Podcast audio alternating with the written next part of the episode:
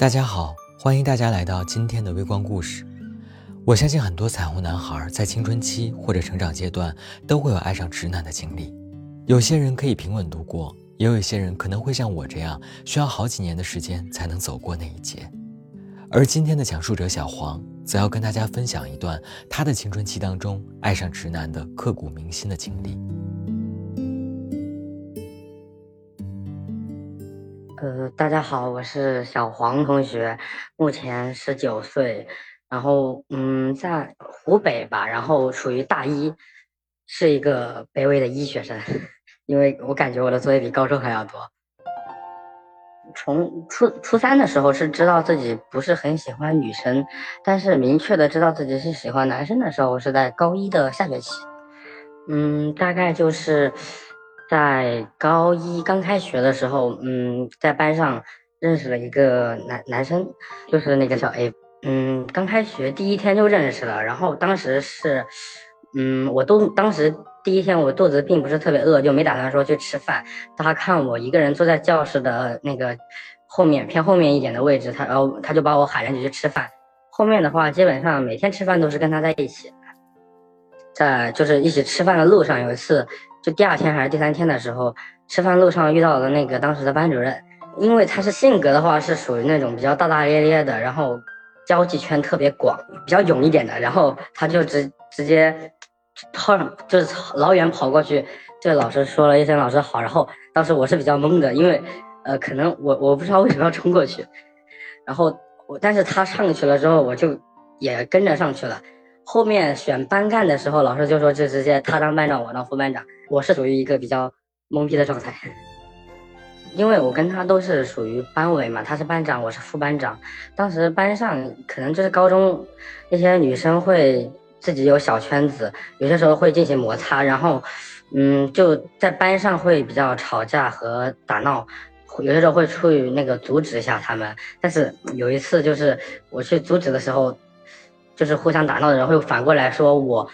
嗯，身为一个副班长，在某些某些方面做的并不好。然后平时我是属于说话比较少的那一种，他们就会就是当时会在指责我。后面当时我是有点处于劣势，然后那个小 A 他就冲过来，当时他是直接冲过来把我挡在了后面。就当时可能是那从那次开始就有一点很好感了。同时属于班干的话，通常老师就会一起去，去找我们两个做一件事情。然后当时的话，学校因为是封闭式嘛，就是只有饭点才能出去。然后班上有可能会说需要出去买一些东西，或者去办一些资料和事情的话，基本上都是我跟他一起出去。因为就是我自身的原因的话，从小到大是并没有说比较多的好的朋友，可能只有一个到两个，所以在那段时间就觉得是挚友。我觉得他是我的挚友，但是他可能并没有把我当做他唯一的挚友。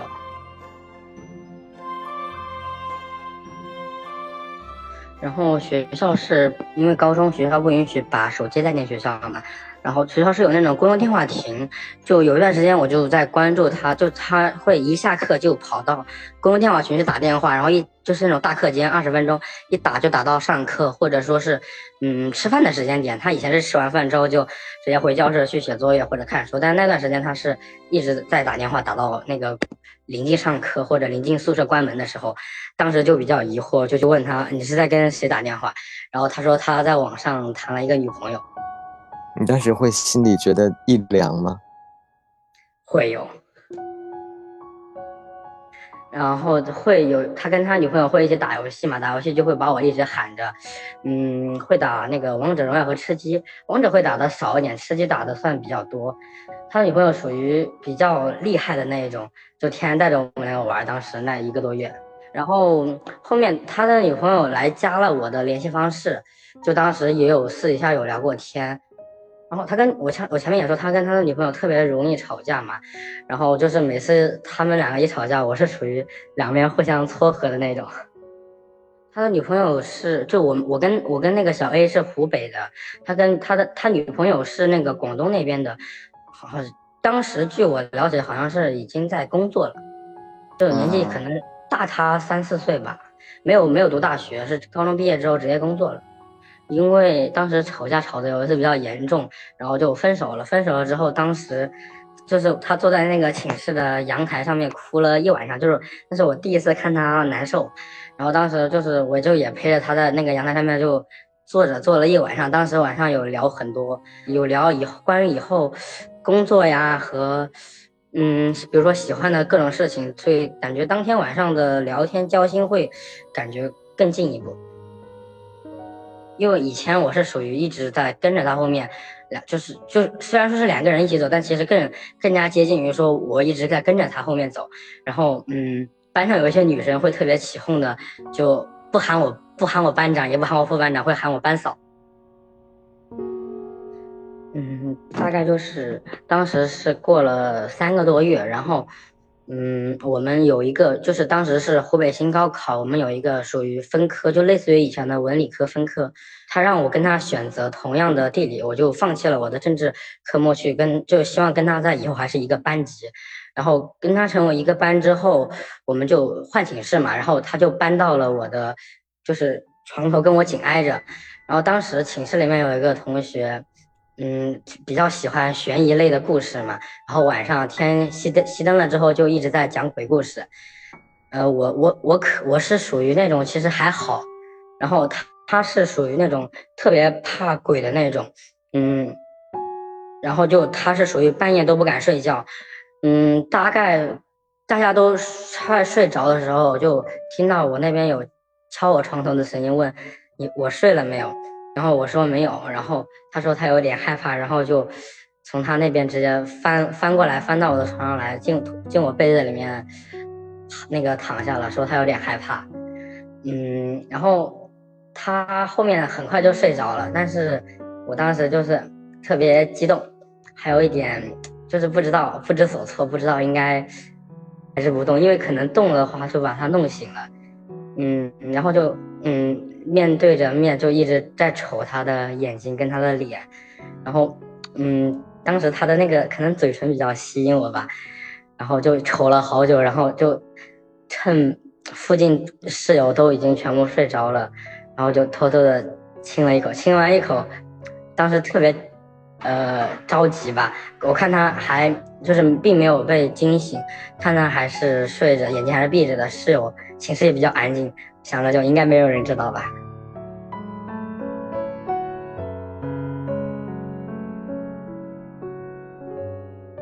他在新的班级有了自己的交际圈之后，就跟我没有那么像以前那样一比较紧密的那个接触了。可能只是在晚上在寝室的时候会聊天，会打游戏，但是在平时在教室里面，我跟他的位置隔得比较远，吃饭的时候他也并不会来说每次都来找我了。嗯，到了新班级之后，就是说已经有好，就是隔了两三个多月，嗯，一直都没有，嗯，有比较紧亲密的，就是比较密切的联系之后，嗯，就是希望再重新被重视。就是有一个比较从小玩到大的一个女生的朋友嘛，就是我是有跟她说，好像对于那个小 A 有一点的喜欢，我就跟那个女生说了这件事情。然后那个女呃女生跟我说的就是，嗯，千万不要跟他说，千万不要跟他说，说了会很严重的。后面再往后又过了半个多月之后，就是没有忍住。有一天晚上，就是嗯，当时算是一个就是放假的晚上，他回家了，嗯，就当时就没有忍住，就通过 QQ 跟他说了这件事情，就告诉他，我说假如我喜欢男生，他怎么看？然后他说喜欢男生又没什么。萝卜青菜各有所爱，然后，那我，然后我又跟他说，那我说如果我选的是你呢？然后他就是 沉默了那么个几分钟吧，没回没回消息，在后面就是当时，呃，好像是发了几个句号，具体的聊天记录我也不记得很清楚吧，就是说他在极力的说自己喜欢女生，不可能的，大概就是说不可能，然后嗯，后面他问了我一个，那以后怎么办？我说。呃，然后他问我以后怎么办，还做还做朋友吗？我说可以做，继续做朋友吧。就当时今天晚上这件事情没有发生过。对，他说他当时说他会帮我保密的，让我尽量就是让我也不要让别的人知道，可能不然的话，别的同学可能会，呃，就是别的同学可能会来伤害我之类的。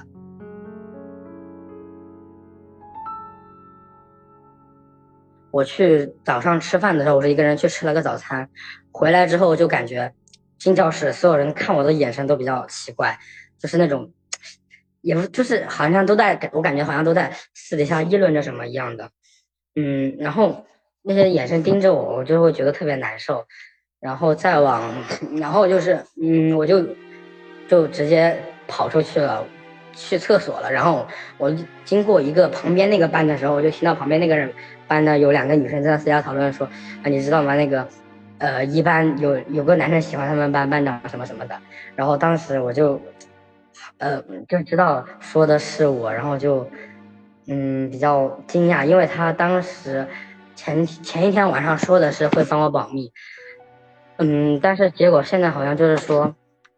所有人都知道了。白天中午偏下午的时候，我们班就是有几个男生属于那种，也就是说，啊可能会在那聊些奇奇怪怪的东西，然后就调侃到我的头上来了嘛。然后平时我是属于那种可能偏柔弱一点的，就是也不是柔弱吧，就是可能不会去理会。但是当时他们就一直在说我，呃，喜欢男生很恶心这种话。然后当时就，然后当时比较气头上，我就冲过去给他们每个人来了一拳，然后就。打起来了嘛？打就就就打成了那种，嗯，我的头肿了个包，然后鼻子在流，鼻子流了会被打的流鼻血的那一种。然后，嗯，小 A 同学他是一个班长嘛，就会过来劝架，但是，嗯，他劝的是那两个人，并没有说偏袒任何一个人，纯粹是他是班长需要这么做。然后这件事情就不了了之了，并没有说老师过来介入。晚上吃饭的那个时间点，嗯，我就跑过去去找小 A 同学，我说要不要继续吃饭？然后小 A 同学他是那种，嗯，不耐烦加，嗯，就是单纯的不想理你。然后我就一个人走了。然后，嗯，吃完晚饭之后，晚自习下课了，从教室离开回寝室的路上，我就去追上了小 A 同学，我就我就问他，我说。那那个他们知道这件事情是你跟他们说的，还是说因为别的什么？你当时不是说好要帮我保密的？然后小艾同学并没有去正面的回答我这个问题，然后我就后面再去追问了几遍之后，小艾同学当时对我说：“你对我太好，好的让我感觉到恶心。”然后小艾同学就径直头也不回的就走回寝室了。当时我就比较。在那里，他继续往前走，我在那里杵了半天，在那里可能一个人就是，呃，就在那一直傻站着，站了有十几二十分钟，然后直就是卡着寝室熄灯锁门的那个点回了寝室。回到寝室之后，嗯，我就去找我藏在寝室里面的手机，然后我就看到了小艾同学，大概是在晚上，就是晚自习那段时间给我发的一条呃消息，他跟我说。其实我知道你当时那天晚上亲了我，因为当时我还没有睡着。本来我是准备回消息，但是呃发了一个就是啊你知道，然后就发现是个红色感叹号，就消息已经发不出去了，然后因为被拉黑了。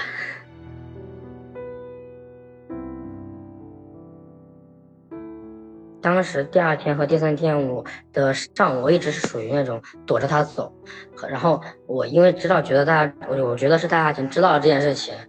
的话。嗯，我会就是比较害怕，还有一些也不知道去怎么去处理这件事情，就，呃，下课也没有出说出去教室走动，就一直躲在，就一直在自己的位上面坐着，就是去躲避这逃避这件事情。